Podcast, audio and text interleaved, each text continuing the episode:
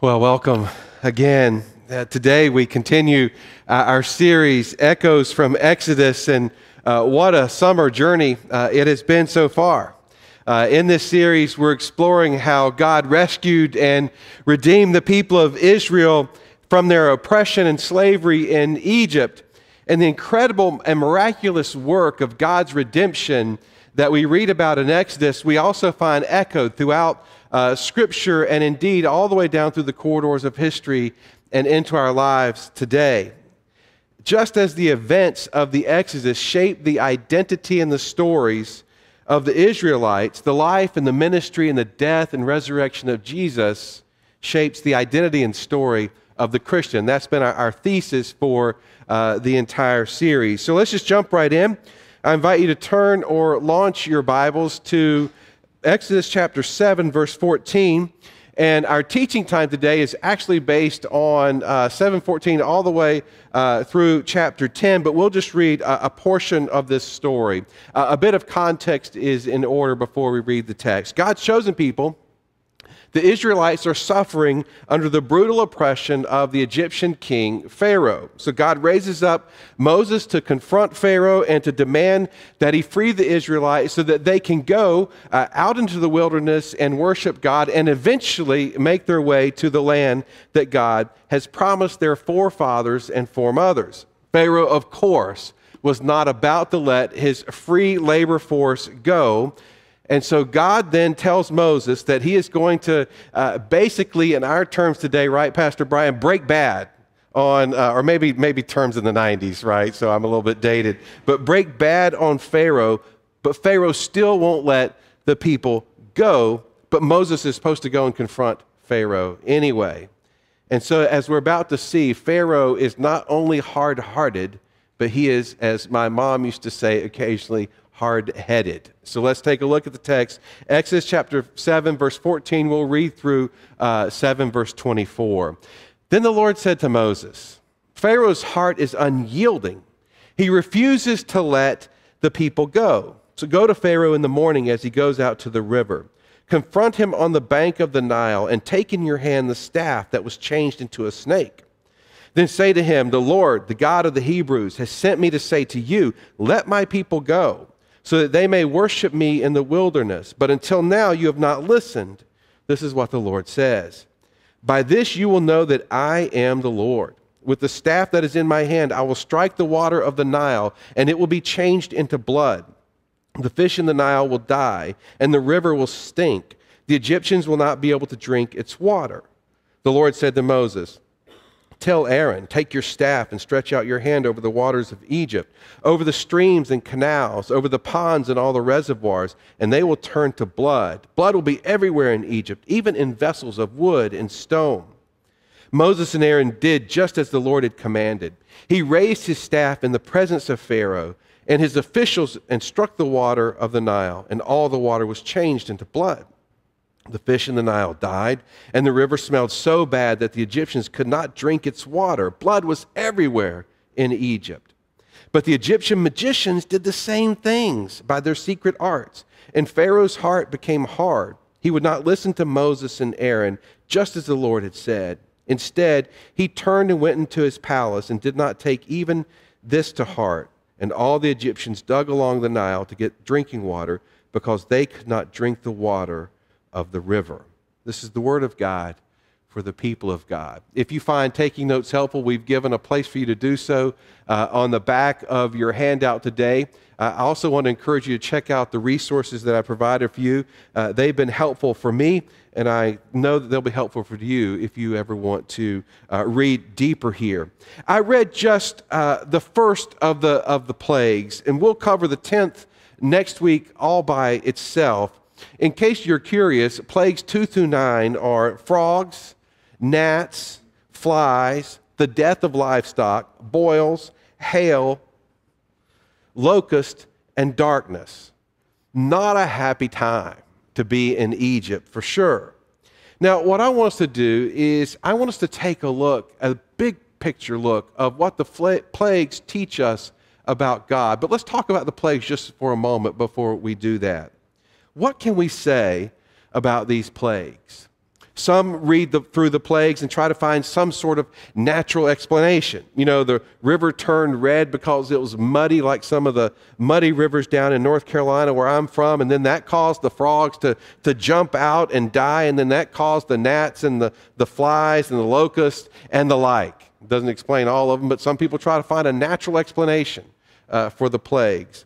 Some then go to the other extreme and they try to find a natural, with every natural disaster, they try to find an explanation of God's judgment upon a city or uh, a country. That all of a sudden a forest fire has happened. Well, God must be judging these people today. So we see sometimes we read about the plagues or we think about plagues and we think of two different extremes. But we should not presuppose our modern biases upon this text, right? We take by faith God's supernatural activity on key points of theology, such as creation, the incarnation of Jesus, the miracles of Jesus, and of course, the resurrection of our Lord is the centerpiece of our faith. The God who created the laws of physics can certainly interrupt the laws of physics to do his bidding in any way God wants to throughout history.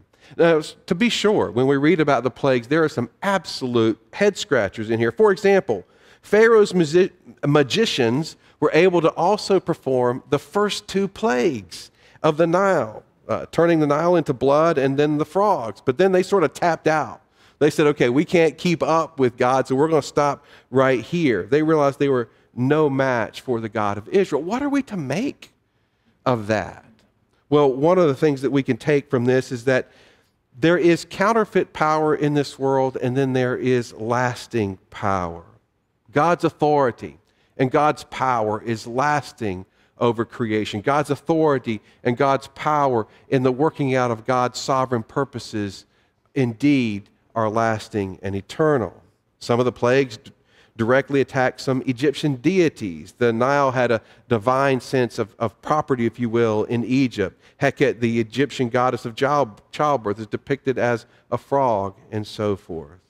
The plagues offer a fascinating in depth study, and I encourage you to do so on your own. Our purpose will not be to drill down on each of them in the next 20 minutes.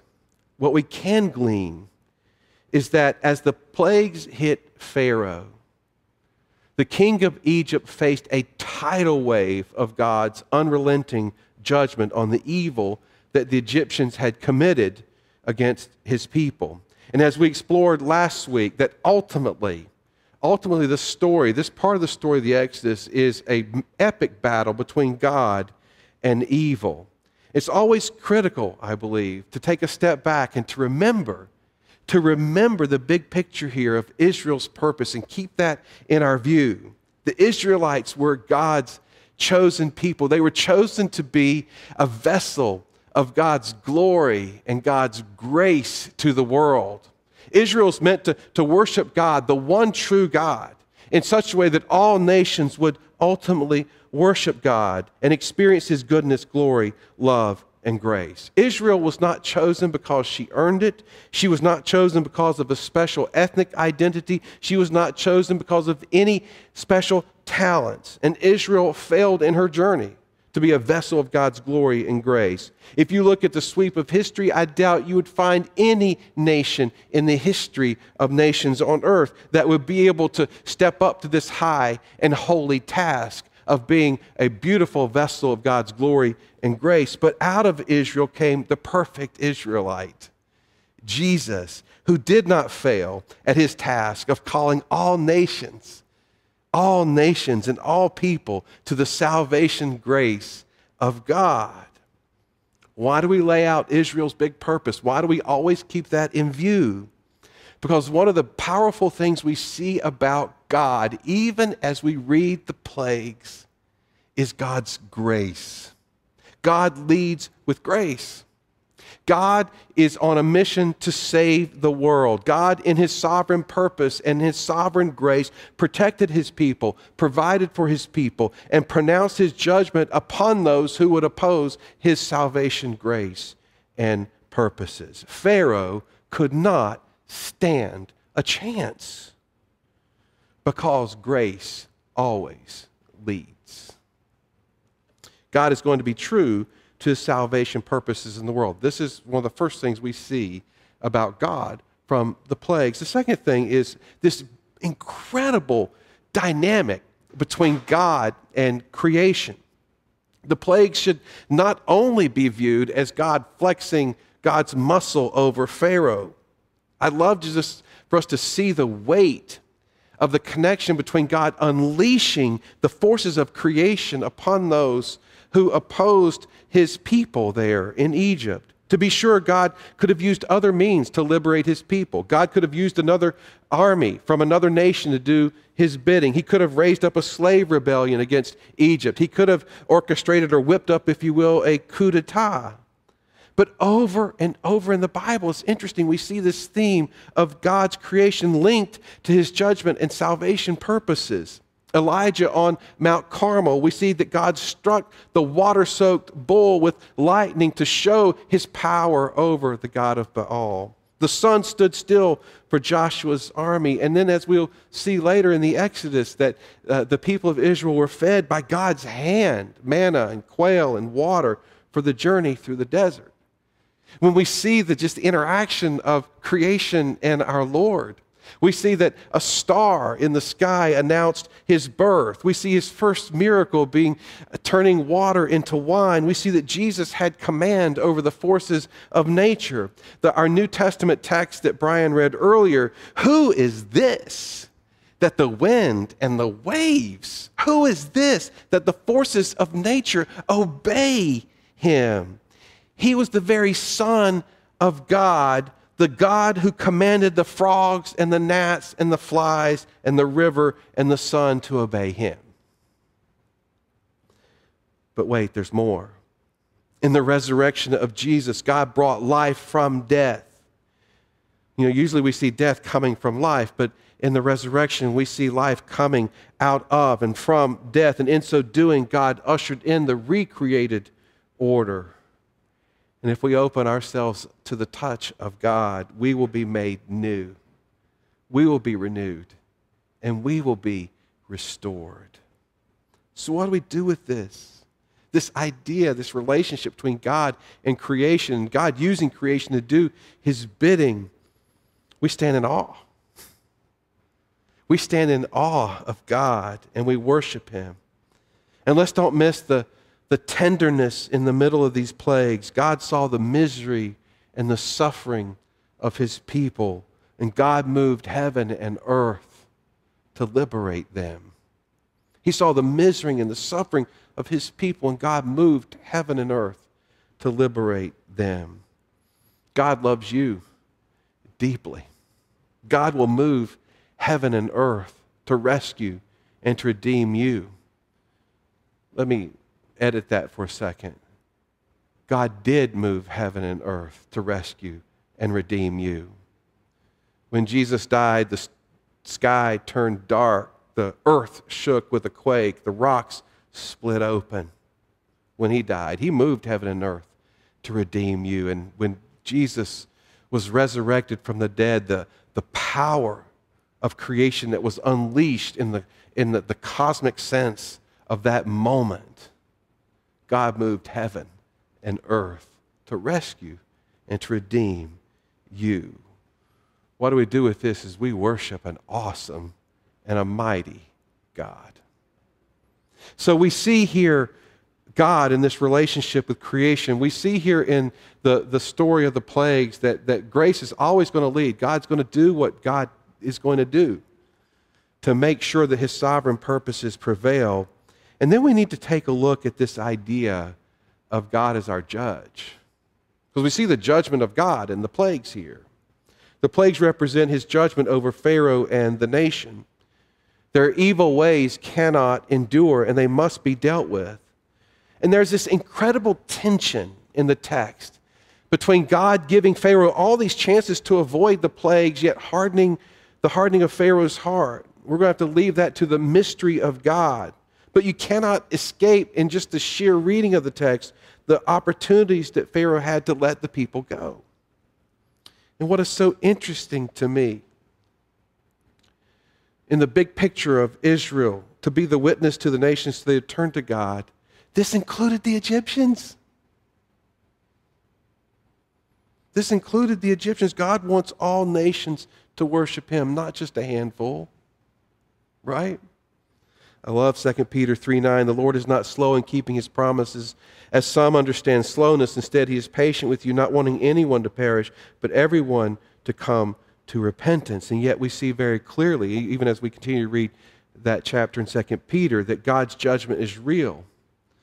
And God's judgment is certain for those who reject his goodness and his love. So, what, we need, what, do we need, what do we need to do to make sure we know what we need to know? About the judgment of God? Well, let me just talk about a few things. God's judgment is for God alone, right? We know that. God's judgment is for God alone, and that we always need to guard our hearts against standing in that place of, of judging others. Judging others can absolutely be addictive. A friend of mine compares it to giving a man a chainsaw. If you give a man a chainsaw there is just a really good chance a man is not going to cut one limb down, right? If you have one limb down, you give a man a chainsaw, he's going to cut and cut. He's going to cut trees that you've been nursing and trying to keep alive for years. He just cannot control it. Judging others can be the same way, it can be addictive, so you have to guard your heart. Our judgment is inherently faulty. We have a tendency to judge others far more harshly than we would judge ourselves on this very same issue. Maybe you judge someone for, for gossiping when you might do the same thing and just call it as sharing vital public information. Or maybe you judge someone as being materialistic, but you say, well, I'm just trying to keep the economy going and help it rebound a little bit. We know that God's judgment is perfect, right? You know, I mention it often. I'm a baseball fan. I wavered a little bit this week, uh, but I'm a baseball fan. And one development over the past few years for television viewers is the, uh, the pitch box. If you ever if you watch a baseball game, notice the, the TV, the producers will put a box there, and when the pitcher throws it, you can see if the pitch is actually a, a ball or a strike. We can see it. But often we can see something that was either a ball or a strike, but the umpire called it the opposite. And so we've always known, but one problem that we see here over and over is that the umpire's judgment is just not always accurate. He does, the umpire can't see the pitch box. Well, we can rest assured that, and we can, in faith, trust that God's judgment is accurate. God's judgment is impartial. God's judgment is not swayed by the balance in your retirement portfolio the title of your job, the country in which you were born, or any other category that we humans like to put people. As humankind, we have a terrible tendency to evaluate people based on skin deep criteria, but not God. God looks upon the heart. So, if the plagues teach us anything, and they teach us many things to be sure, they teach us that you and me, we don't want to be on the wrong side of God's judgment. We don't want to be on the wrong side of the judgment of God. We look at our own lives and we recognize that we fall short. The Bible tells us that we all do. And there's no amount of good that we can do to save ourselves. There's no amount of good we can do to save ourselves. Now, some people may hear this idea that there's no amount of good we can do to save ourselves, and they may start to panic a little bit. Because some people walk through life saying, you know, I was just counting on doing enough good things, having enough good thoughts, being enough of a good person. I was counting on that to be saved. I have a friend of mine who uh, had several older brothers growing up, and he said that when he was in elementary school, his older brother that was in middle school uh, taught him a, a, a theology lesson about how you either go to heaven or how you go to hell. And he said it's simply like this When you do a good deed, you get a brick in heaven. And when you do a bad deed, you get a brick in hell. And when, when you die, wherever you have the most bricks, that's where you build your house. And that's where your house is going to be for the rest of all eternity. Now, can you imagine how suffocating that is? To walk through life trying to keep an inventory of bricks? Like, okay, where do I have the most bricks today? No. That's not grace. Remember, God leads with grace. It might be a good way for a middle school brother to keep his baby brother in line, but it's a terrible theology of salvation and judgment. The reality is that any sin, just one sin, is an affront to a holy God, and our sin has to be dealt with. And this, my friends, is where Jesus comes in. On the cross, he t- took the death that we deserve, the sinless one, took the death that we deserved. He took the wrath of God. He took the wrath of God so we would not have to. And when we stand before God, it is not our bad deeds nor our good deeds that God will consider. The question will be have we accepted the salvation righteousness of Jesus? Have we accepted Jesus and his forgiveness and his mercy and his love to cover us and to cover and forgive us of all of our sins? The plagues, the awful, terrible, holy wrath and judgment of God on those opposed to his sovereign purposes, grace, love, mercy, and salvation. We don't want our lives to be on the wrong side of this story. We don't want to be on the wrong side of God's judgment. And you don't have to be. I love this promise from Micah 7 18 and 19. Who is a God like you, who pardons sin and forgives the transgression of the remnant of his inheritance. You do not stay angry forever, but delight to show mercy. You will again have compassion on us. You will tread our sins underfoot and hurl all our iniquities into the depths of the sea. You'll hurl all of our iniquities into the depths of the sea. That is the promise for each one of us today. If you're a Christian today, I invite you to remember with gratitude the moment you first tasted the freedom of God's forgiveness and redeeming love. I invite you to remember that. Maybe one of the ways you remember that is remembering your baptism. I encourage you to walk in the joy of your salvation and with a grateful heart and commit your life to being a vessel of God's goodness and God's grace and God's mercy so that others can taste his forgiveness and his rescue and redemption if you're not a Christian, if you've never trusted Jesus for your salvation, you've never invited him to be your Savior and your life leader, why not today? Why not today? Just open your heart to the grace and the love and the mercy of God. Amen. Amen. Let's prepare our hearts for the receiving of communion now. I'll lead you in it after our prayer. But let's go to the Lord in prayer this morning.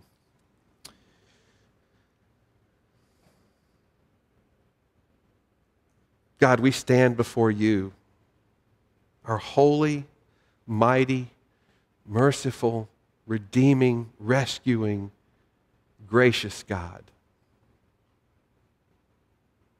We thank you, God, that you are faithful and that you are true to your salvation purposes from the very beginning all the way to now and into all through eternity. God, we thank you for that. And Lord, we read these, these passages about your judgment upon evil. And Lord, we just stand back in awe of you. And Lord, we recognize that indeed that you have placed your wrath, that you placed your wrath on our Lord Jesus on the cross so that we would not have to experience your judgment and wrath. That we would not, God, have to spend all eternity separated from you.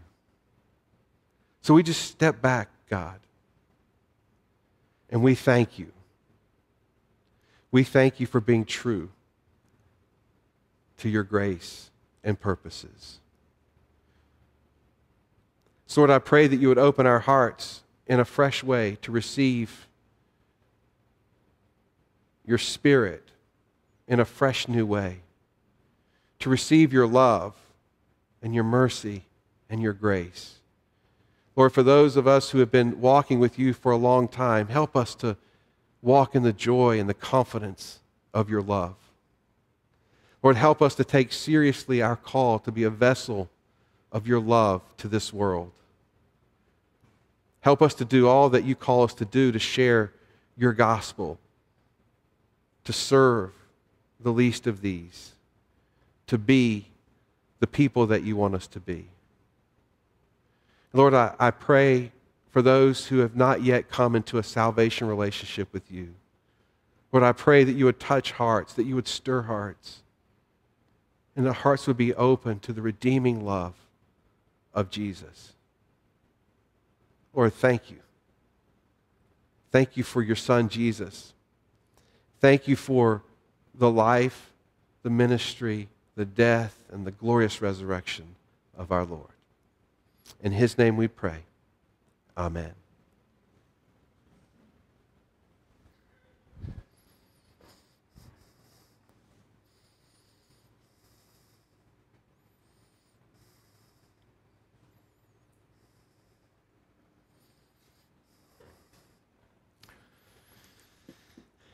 So we invite all of you who have placed your faith in Jesus to join us in this time of the celebration of communion. Uh, you'll find uh, on your chair or, or, beside the, the chair that you're in uh, a communion kit. You just take a moment there and uh, open that. There's two uh, small containers. The, for, the top one is the container for the wafer, and then the, the bottom one there is the container for the juice. Let me just give you a moment to, to prepare that.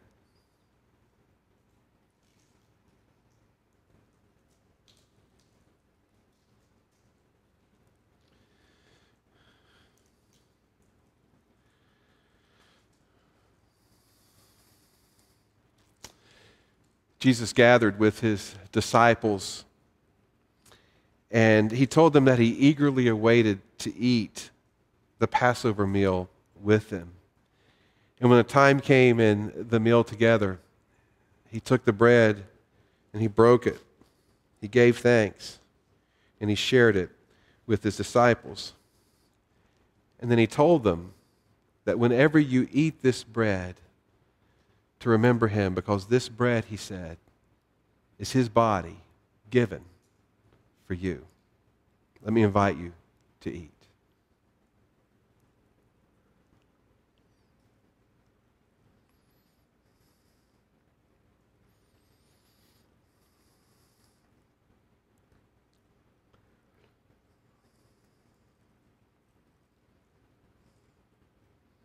Amen.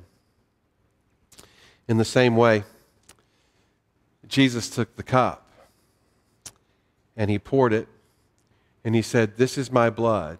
It is shed for the forgiveness of the sins of the many. This is a new covenant. Whenever you drink this cup, remember me. I invite you to drink and remember Jesus.